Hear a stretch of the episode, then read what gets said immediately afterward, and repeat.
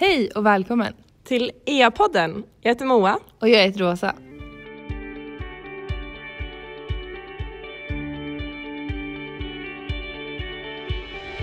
Vi har ju som ambition att liksom ta hand om all världens matsvinn egentligen. Verkligen vara annorlunda och våga vara annorlunda och stå för det.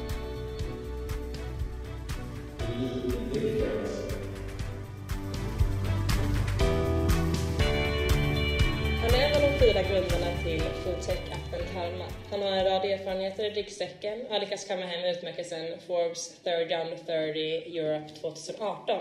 Vi kan med glädje presentera dagens gäst i EA-podden, Hjalmar Ståhlberg Nordegren. Välkommen! Välkommen hit! Så Tack roligt. Vad kul. Ehm, ja, som vi nämnde, du är en av grundarna till appen Karma. Mm, Eh, och för de som inte vet, vill du berätta lite vad den innebär? absolut. Um, Karma är en väldigt enkel idé. Det är en app som hjälper restauranger, butiker och kaféer att minska sitt matsvinn. Det går till så att har de någonting över så laddar de upp det i Karma och som användare kan man ladda hem Karma-appen från App Store eller Play Store och då få en notis när det finns saker runt omkring en och rädda. Mm. Så får man bra mat för ett riktigt, riktigt bra pris. Men hur kom du på den här idén med appen? Eh, det gjorde vi inte, höll jag på att säga. Jag har tagit det.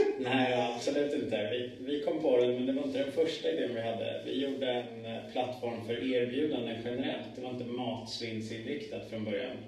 Så tänkte vi att vi skulle bygga världens bästa erbjudandeplattform, för det tyckte vi lät häftigt. Så att det höll vi på med i typ nio månader eller något så här, från att vi startade och bara byggde en riktigt bra teknisk lösning som kunde visa och hantera erbjudanden.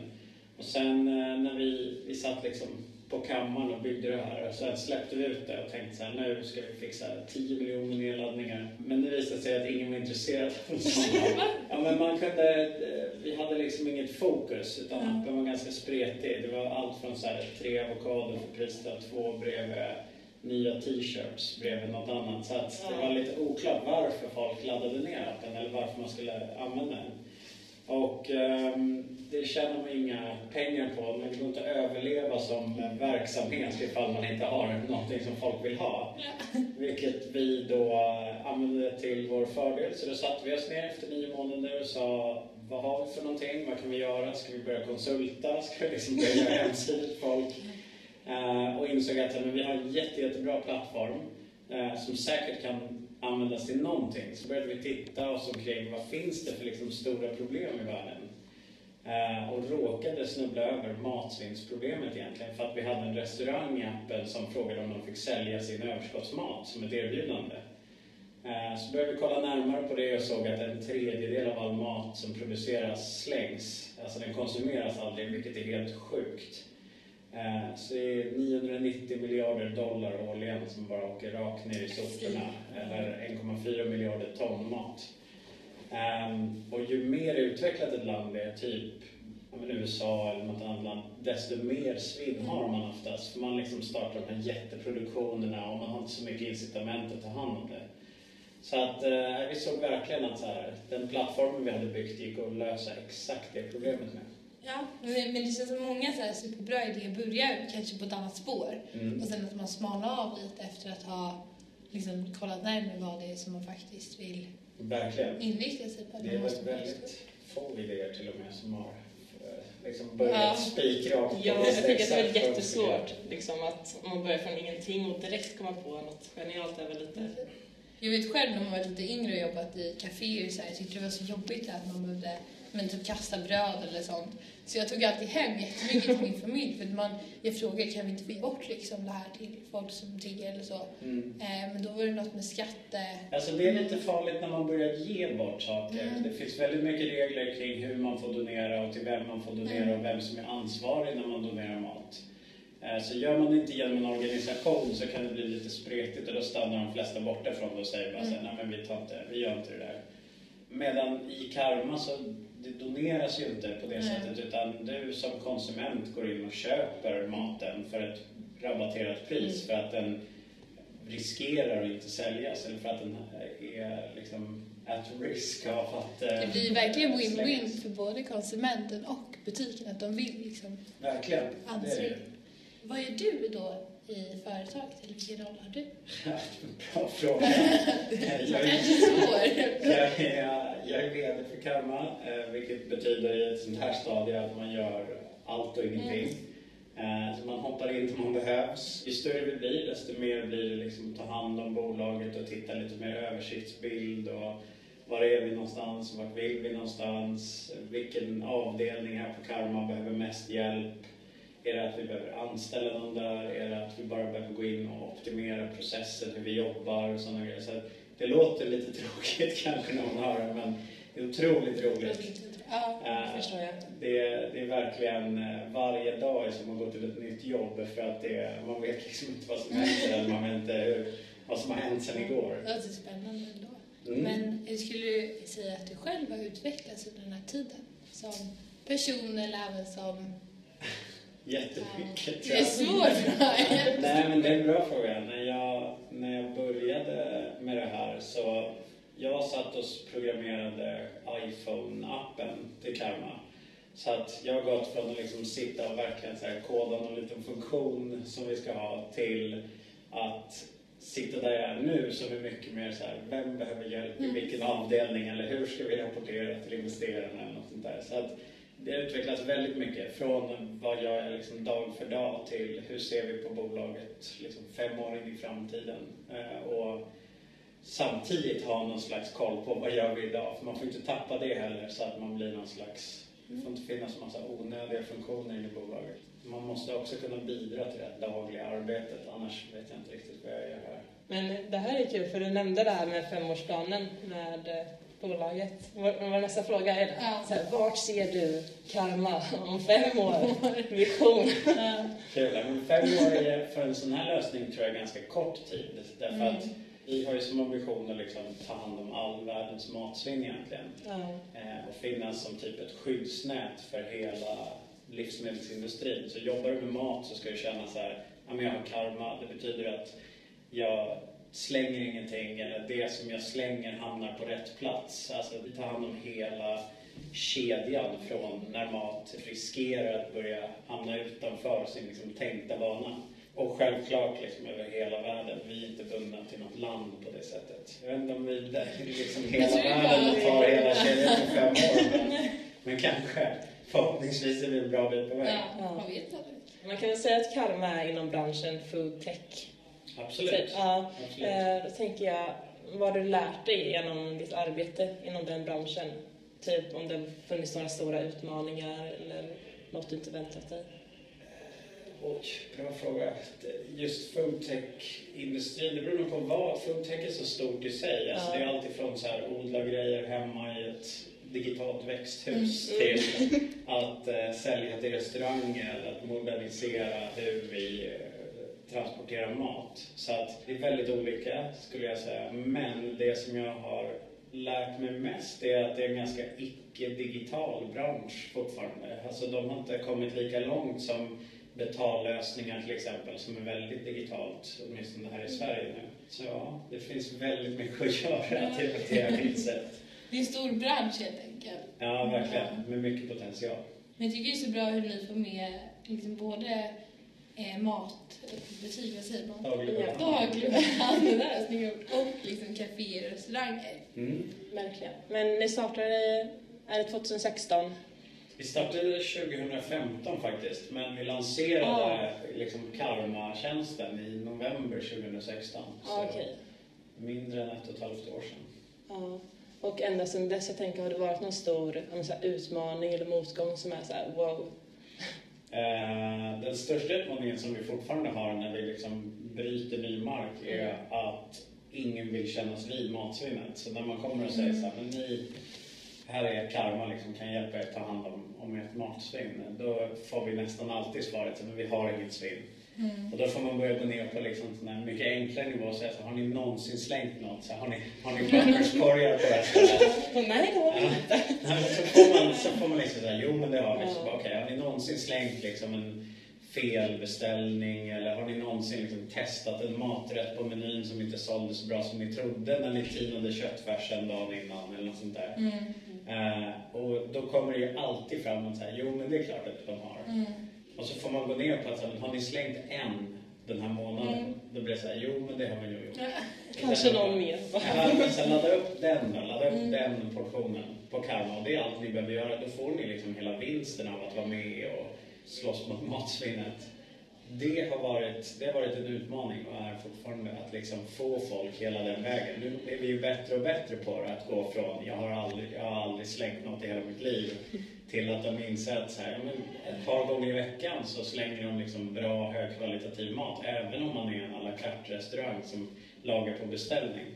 Och det har varit en stor lärdom för oss, hur man liksom får folk att inse det och, och vara med. Kalmar kostar ju ingenting att använda eh, för restaurangerna. Så att alltså, skulle de inte ha något svinn så är det inte heller någon risk. Och det tror jag låter för bra för att vara sant i många så här. Det är också en utmaning att liksom komma med ett sånt erbjudande. För vi är så säkra på att men om de har svinn så går, får de någonting för det och vi får en liten bit av det. Mm. Så att vi har byggt hela vår verksamhet på att vi faktiskt kan hjälpa dem ta hand om någonting och kan vi inte det då ska vi givetvis inte ha någonting betalt. Ja, det, det är liksom, det är också eh, utmanande att övertyga dem om att det är en gratis lösning verkligen. Men jag tänker, alltså det är en sån viktig grej ni gör, vilket förklarar typ att, alltså jag gick in på hemsidan och så var wow, det var typ en bild på massa priser ni vunnit. Typ årets briljanta idé av Fast Food Awards 2017, tror jag. Men jag tänker om du får välja vilken utmärkelse som du kanske är extra stolt över. Finns det någon sån? Eller alla så här? Ja. Kul. Eh, alltså alla är givetvis kul. Vi förväntar oss ju inte att Nej, vinna någonting. Det är så många så det är verkligen så här. Men man har så huvudet djupt i, i sanden också i, i verksamheten. Ja, så då och då så kommer något meddelande att men nu är det här, nu har ni vunnit det här. Det är jätte, jättekul. Ja. Ehm, men man är, jag tror ett generellt drag hos folk som är egenföretagare är att man är ganska dålig på att fira när det går bra. Man är liksom fokuserad på nästa, man är såhär, toppen, det går jättebra, vad är nästa problem? Mm. Eh, och är man inte så att man tycker att det här är så kul. Ehm, men ehm, det som är alltså bäst är väl att eh, vi fick komma med på den här Forbes-listan. Det kändes väldigt, väldigt kul och var också oväntat den bemärkelse att vi hade inte liksom ansökt till den eller någonting utan det var, det var jätte- jättekul att få veta att vi var nominerade till den och att vi sen också hamnade på listan. Mm. Och grattis, det är Ja, verkligen. Jag tycker det är jättehäftigt. Tack. Jag tror inte vi har fattat fortfarande riktigt vad det innebär. Nej. Men det är, det är väldigt, väldigt Men kul. det är en sjuk grej, så ja, det, får, det måste ni fira. Ja, vi firade med en snabb skål i mousserande i En köket. snabb en. Ja, sen var jag tillbaka till jobbet. Det var nästa problem. Men jag tänker, okej, det här kanske är klyschigt, men om du ska visualisera en helt perfekt arbetsdag, hur skulle den vara? Det som jag är sämst på kommer ur eh, sängen jättetidigt. Alltså de absolut mest produktiva dagarna är när man lyckas gå upp vid fem liksom, för att man inte kan sova och sen sätter sig och börjar liksom beta av massa grejer. Och innan man har åkt till jobbet så har du gjort hälften av det som var planen att man skulle göra. Eh, sen ska alltså, det är ingen idé att sitta här och låtsas som det händer varje dag. för Det gör jag Jag tycker bara det är skönt att prata om det här innan för att Ja men ofta när man pratar med framgångsrik eller entreprenör så här, så här, ja men vi går upp fem varje Precis. som Marcus, så Ja. jag går upp fem och springer mil. Jag bara, ja måste man göra det för Ja. det var skönt. Ja, nej, nej. nej men, eh, absolut, eh, komma, komma igång så tidigt som möjligt så att man inte släntrar in vid liksom nio och är igång vid elva och är så här up and running med vad man, eh, det tempot som man brukar jobba i. Så komma igång tidigt, beta av. Jag brukar alltid börja med lite enkla tasks i början bara för att komma igång. Typ svara på mail eller eh, skicka någon presentation eller något sånt där som är ganska, det kräver inte jättemycket hjärnaktivitet för att eh, göra de här enkla En mjukstarta detta. Exakt. Eh, och sen kliva på, eh, det finns alltid några sådana jättebollar som ligger och väntar som att så här, gå igenom hela budgeten eller lägga en plan för nästa år, vilka som vi behöver anställa för att det ska gå bra och sådana grejer. Det är lite mer så här, verkligen sitta och grotta ner sig. Man ta efter elva som har lite energi. Sen hinna träna på lunchen. Det är jätte, jättekul för det är jättemånga som tränar nu på lunchen Mm. från Karma. Och Sats ligger bara här över gatan. Eh, så att Ja, det är verkligen, eh, det går ett litet lämmeltåg här. Till Sats och tillbaka. Eh, vilket är jätte, jättekul. Så var det inte för något år sedan. Då var vi inte så många. Och framförallt inte så många som tränade. Att, Man ursäktade sig med bara, nej men det är ingen annan som ska träna. Så nu Man vi påverkar väl varandra. Ja, Liksom. jag tänkte lite grupptryck. Grupptryck. Jag hade nog gått och tränat bara för att alla andra gjorde det. Inte Ja, det gick jag. Går jag och springer med Ja, men och snarare än att köra tidiga dagar så brukar vi köra ganska sena dagar här. Så ofta så blir det till 7-8. Men det var också för något år sedan så gjorde inte vi det. Utan då gick man hem och så satt man hemma och jobbade istället. Men nu har vi äntligen, säger jag, men jag är ju jävligt eftersom jag tycker att det är kul att jobba. Äntligen så sitter det kvar ganska många um, och jobbar sent vilket gör att det blir mycket roligare att stanna kvar uh, nu för tiden än vad det var förut. Så att, uh, det är väl ett hett tips till alla. Peppa varandra. För det man orkar liksom inte sitta själv uh, hur länge som helst. Det funkar några år. Och det blir mer effektivt också med att göra allt på jobbet än att göra lite strö Ja, och grejer Man kan hemma. liksom stänga igen datorn och bara, nu går jag hem och så är jag hemma, är Ja. fritid. Eller lite Ja, det har aldrig hänt kanske. Alltså, ja, det kanske är svårt att bara så här, nej nu ska jag inte öppna datorn. Ja, den Alls på kvällen. Ja. Den dagen vi gör det, då är det kört för kanske. Nej, men det, jag tror att man måste ha den här, alltså, alltså driver Att man läget. alltid ligga på. Så. Ja, eller så här, det är klart man inte måste det, men om man vill bygga en global, eh, liksom skalbar digital lösning, då kan man inte smälla igen datorn och det här, alla pratar hela tiden om work-life balance, eh, som är så himla viktigt. Och eh, jag är personligen ganska anti work-life balance, för jag tror inte att du kan göra både och. Alltså man pratar om så här, men du ska bygga Facebook nummer två eller WhatsApp nummer två. Men du ska också ha en härlig liksom, fredagkväll. Mm. Och de två, alltså jag har inte sett att de två går ihop, men, eh, men om någon har ett praktexempel som de vill Ja. visa sig mer, lyssna mer än gärna. Ja, jag tycker ofta att det blir lite för, alltså det blir motsägelsefullt. De här som, eh, det här med perfekt liv, du ska träna, man ska jobba så mycket som möjligt, man ska ha socialt liv för att må bra. Men man mår ju snarare tvärtom. Det är bättre att bara fokusera på det man brinner Och typ, för. om man inte kombinerar allt. Alltså, om man liksom brinner för något får man bara fokusera på det. Verkligen. Det så. men, man får göra så gott man kan. Alltså det, Ja. det behöver inte vara svartvitt med att säga, nu ska jag bara jobba i fem år. För det tror jag inte man mår bra av heller. Det gör ju inte vi. Alltså när vi går in i sådana här riktiga crunch-perioder som vi kallar det så mår man inte heller toppen. Man har inget socialt umgänge typ och käkar dålig mat och Ja. tränar inte och så vidare. Men En tentaperiod. det är verkligen en illa. tentaperiod. Eh, Men man har ingen examen. Det kommer aldrig någon examen. Man bara Så känns det ibland. Världens utmärkelser och sånt. Ja, men eh, utan tenta. Tentaperiod utan tenta. Eh, oftast. Utan det är bara Mm. liksom en period där man går ner och grottar ner sig och så kommer man ut lite omtecknad. Ja. är lite mer i balans ett Ja. tag, sen går man tillbaka. Eh, Så det, på så sätt är det väldigt likt att Mm. plugga. Ja, på tal om det, för om vi spolar tillbaka några år. Har du, du har studerat Mm. eh, och vad var det du pluggade då för någonting? Jag pluggade på Karolinska till läkare Mm. eh, och jobbade som det några månader. Ehm, och ge, alltså, älskar eh, läkaryrket och älskar att träffa patienter.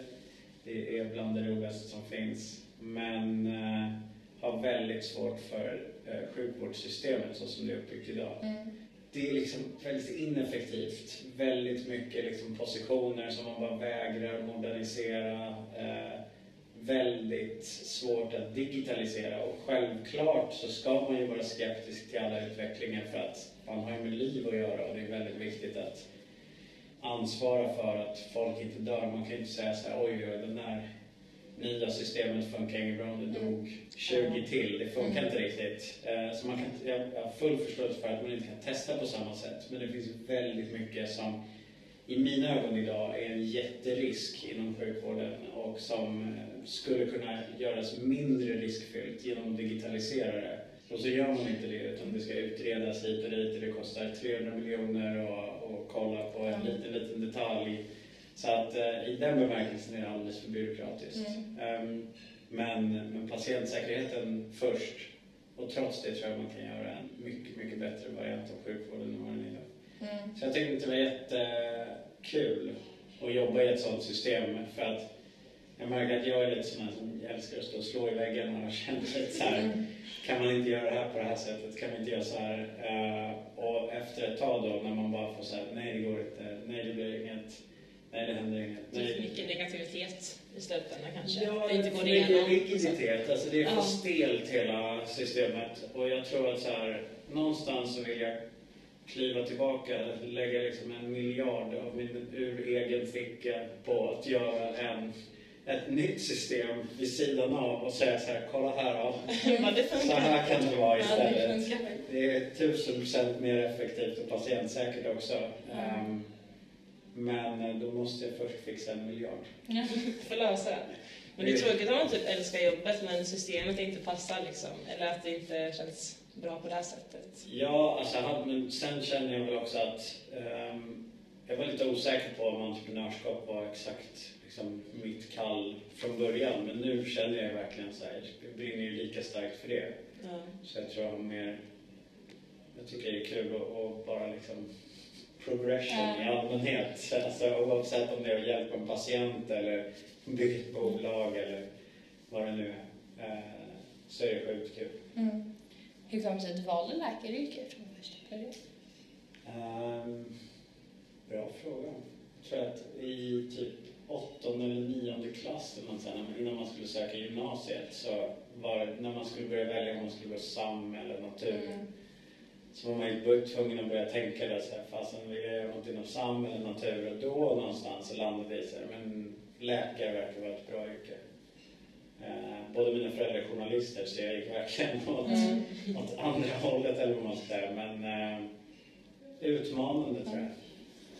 Ja, jag valde också natur. Så jag tänkte att jag skulle Ja. läka kanske. Men jag tycker att det där är intressant för typ, ja, men, ja, men min mamma hon är biolog och grejer och jag valde natur så hon kunde hjälpa mig med läxor och så. Mm. Men nu har jag gått tvärt emot att jag pluggar media och är inne på ett helt annat spår. Ja. Så det är väldigt olika det där. Man kanske gör det som inte ens föräldrar gör för att vara lite annorlunda. Jag vet inte. Jag valde natur för jag trodde det, hade, det skulle vara svårast. och jag har efter ett Det halvår låter bra. bytte till ekonomi istället. det är inte så bra. Ja, Men jag tror att universitet och utbildning i allmänhet är något annat idag än vad det var för bara 10 år sedan eller 20 år sedan framförallt. Det är ju, man märker att liksom, generationer ser väl lite olika på det. Du kan plugga natur eller läkare eller ekonom och sen bli precis vad du vill ändå. Mm. Eh, Men det är väldigt kul för vissa utbildningar är verkligen nischade som typ Folk blir, höjer på ögonbrynen när man säger så men jag gick ut läkarprogrammet men jag jobbar inte som läkare. Mm. Då blir folk så här, vad håller han på med? Jag tänker, jag tänker ändå det är väldigt skön utbildning för det är alltid något att gå tillbaka till. Det är ändå väldigt så här konkret om du skulle... Eller, Ja, absolut. Nu är jag väl livsfarlig på, på akutgolvet men eh, om, jag får, om jag får hämta, eh, vad heter det, plocka upp kunskaperna lite innan så kanske jag kan ja, komma tillbaka. Nej men du har helt rätt. Det är klart att man kan gå tillbaka eh, till ett liksom tydligt yrke. Men eh, nej, det är kul för som ekonom får man ju inte höjda ögonbryn när man säger att jag ska bli egenföretagare eller Nej. jag blev konsult eller vad man nu... Det är folk okej med. Det går ju liksom, Mm. det är en ganska stor solfjäder på vad man kan bli efter det. Känner du att det finns rätt mycket fördomar där ute, liksom om du säger att du som nu berättar det? Nej, nu är det väl väldigt snällt. Jag ska absolut inte klaga. Jag tror liksom, säger man att man startar eget och driver bolag och pratar med investerare och sånt, folk har ju förståelse på ett annat sätt. Jag tror det var mycket jobbigare för tio år sedan när liksom Klarna och Spotify, de här, liksom började med sina grejer. De hade nog mycket, både svårare att liksom träffa folk inom branschen, andra som jobbade med det. Um, förståelse utåt. Alltså nu kan man ju säga till folk som inte har med entreprenörskap att göra i, i sitt yrke att så här, men jag driver eget. Eller något så här, och de, folk säger okej. Mm. Det, är inte, det är ingen dödsdom. Liksom. Så man kan tänka sig ändå att det var, förut var det mycket mer så här, oj okej, Ja. vilken risk. Men det, Det är härligt för mig. Mm. Bra utveckling. Jag tänker så här, vi måste väl erkänna att vi, vi har kollat in det på LinkedIn här. Ja, vi har precis skaffat egna. Och blivit vuxen. Ja, det? Men vi ska typ sysslat med massa ju. Och typ, ja men det var ju CEO eh, för Responster, säger man så? Ja, Eller ja, Responster. Ja. Ja. Eh, så det har ju förflutit som entreprenör ändå en ganska lång tid. Och då tänkte vi så här, har du några dos and don'ts som entreprenör? Typ något som är så här, ja det här är nice att göra, eller det här borde jag typ inte göra. Absolut. Jag, den absolut största eh, don'ten jag har är... Alltså, det finns en, en eh, saying inom entreprenörsvärlden som är build it and they will come. Alltså, Mm. skapare så kommer folk. Och jag har sett så många team som är jätteduktiga på att bygga produkter har jättebra idéer. Och så sätter de sig i en garderob i två år och liksom kodar världens mest avancerade plattform som de sen släpper ut på marknaden. Alltså lite som vi gjorde med Karma, eller med Responster Ja. för den delen. Att vi liksom byggde en väldigt, väldigt avancerad plattform, släpper ut den och sen så vet man inte vad vill marknaden ha för någonting? Så har du byggt det, 80% av det man har byggt är, är liksom fel. Det var 20% av det som man ville ha. Ja. Och ibland behöver man bygga alldeles för mycket för att säga så här, åh det är det där vi ska fokusera på. Så jag säger inte att det är dåligt att vara för bred i sin produkt, men just det här att inte gå ut och testa. Man måste ut snabbt, man ska ut eh, med en så tidig produkt som möjligt. Alltså när man själv känner så här, undrar om den här startar. Alltså Ja. då är det typ läge att testa den på marknaden. Ja, men typ lite mer iterativ designprocess, att man liksom Absolut. går fram och tillbaka och sen... Man får Ja. ha koll på sin SWOT-analys. Ja. Ja, men mycket, vi jobbar mycket enligt så här MVP-konceptet som är minimum viable product. Alltså vad är det minsta möjliga vi kan göra för att testa det. Ja, och sen behöver man inte testa det på alla eller slänga ut det och liksom slå på stora trumman och säga så här, kolla nu är vi live. Utan man kan ju lägga ut något litet och säga så här, det här är ett betatest eller kanske till och med ett jättetidigt alfatest.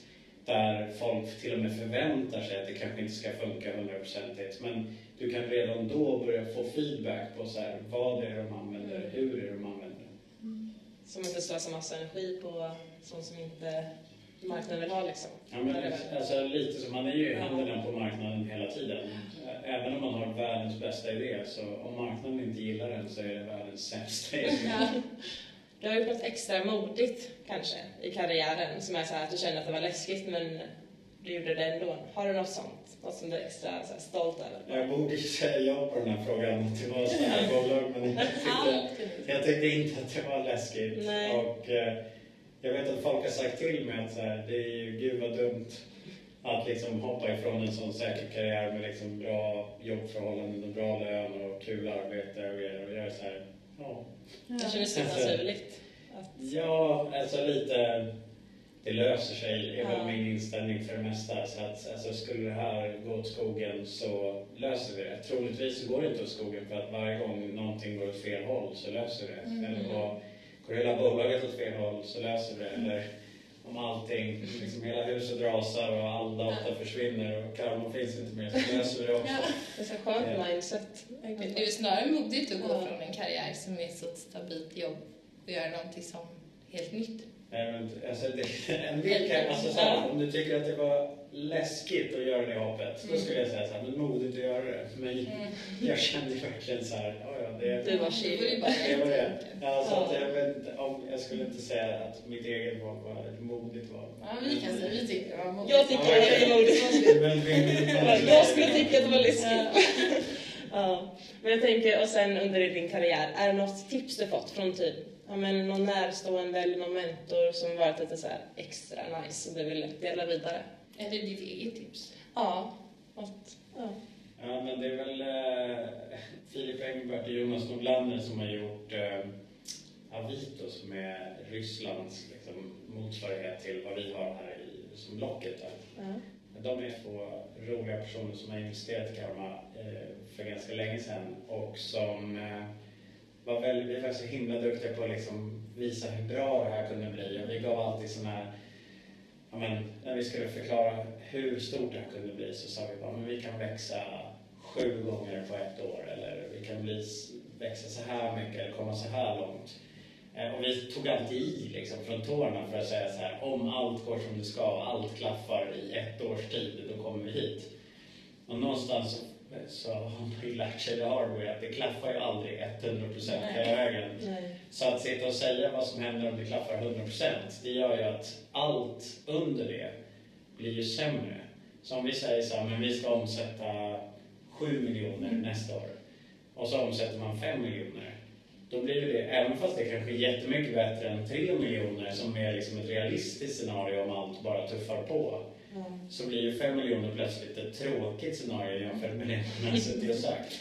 Så de pratar väldigt mycket om expectation management, att man ska vara duktig på så här under promise over deliver. Jag säger de här att det är fel håll så blir fel tips. Men att man säger då så här, men vi tror att det kan bli tre gånger så stora, så får man givetvis inte låta supertråkigt. Vi ska bli fyra gånger så stora, säger du. Lite roligare än, än eh, vad det bara hade varit om det tuffar på.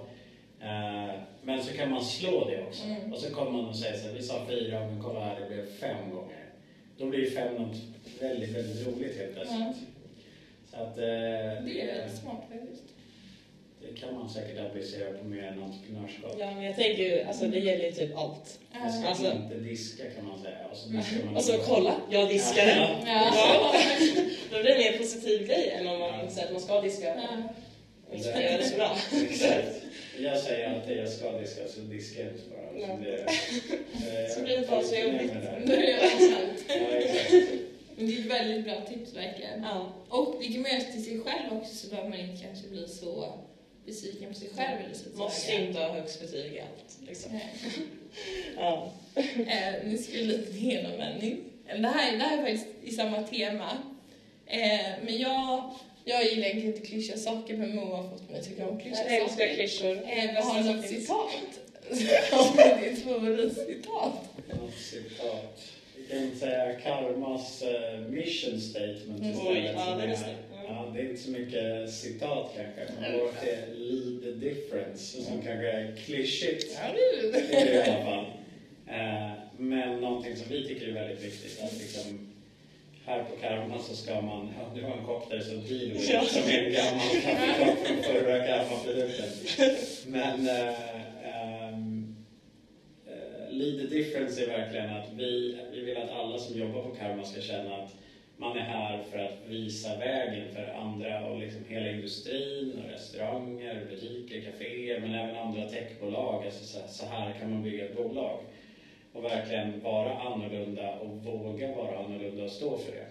Så the difference. Ja. Ja, inspirerad. Eh, nu får vi vara beredd för nu vi ha lite så här roligt avslut eh, med fem snabba frågor. Svensk schlager eller tysk techno? tysk techno. Ja, det var bra. Topp tre grejer ditt kylskåp alltid består av. Pesto, kaviar och mjölk. Ja, samma. Charterresa, typ Rhodos, eller fjällvandra en vecka? Fjällvandra en vecka. Jag älskar att säga Rhodos. Någon är viktigt. Tjatigt. Okej, avsluta varje mening med jajamän eller mhm. alltså varje mening vi snackar. Varje mening, det blir nog... Uh, nej, det blir nog... mhm. Du måste göra det såhär mhm. Du byter attityd. Ja. Mm. Ja. det var bra. Eh, och sista, om du måste vara tvungen att delta i en tävling, blir det Let's Dance eller Idol? Idol, för jag gick på körskola i nio år. Ja, men då Oj, Det hade varit idioti av mig att ställa upp i en Ja, Men det var vad bra. kul! Vad snabb! Snabba svar, imponerande. Eh, men tusen tack Hjalmar. Tusen tack, Göran. Tack själva. Jättekul fråga.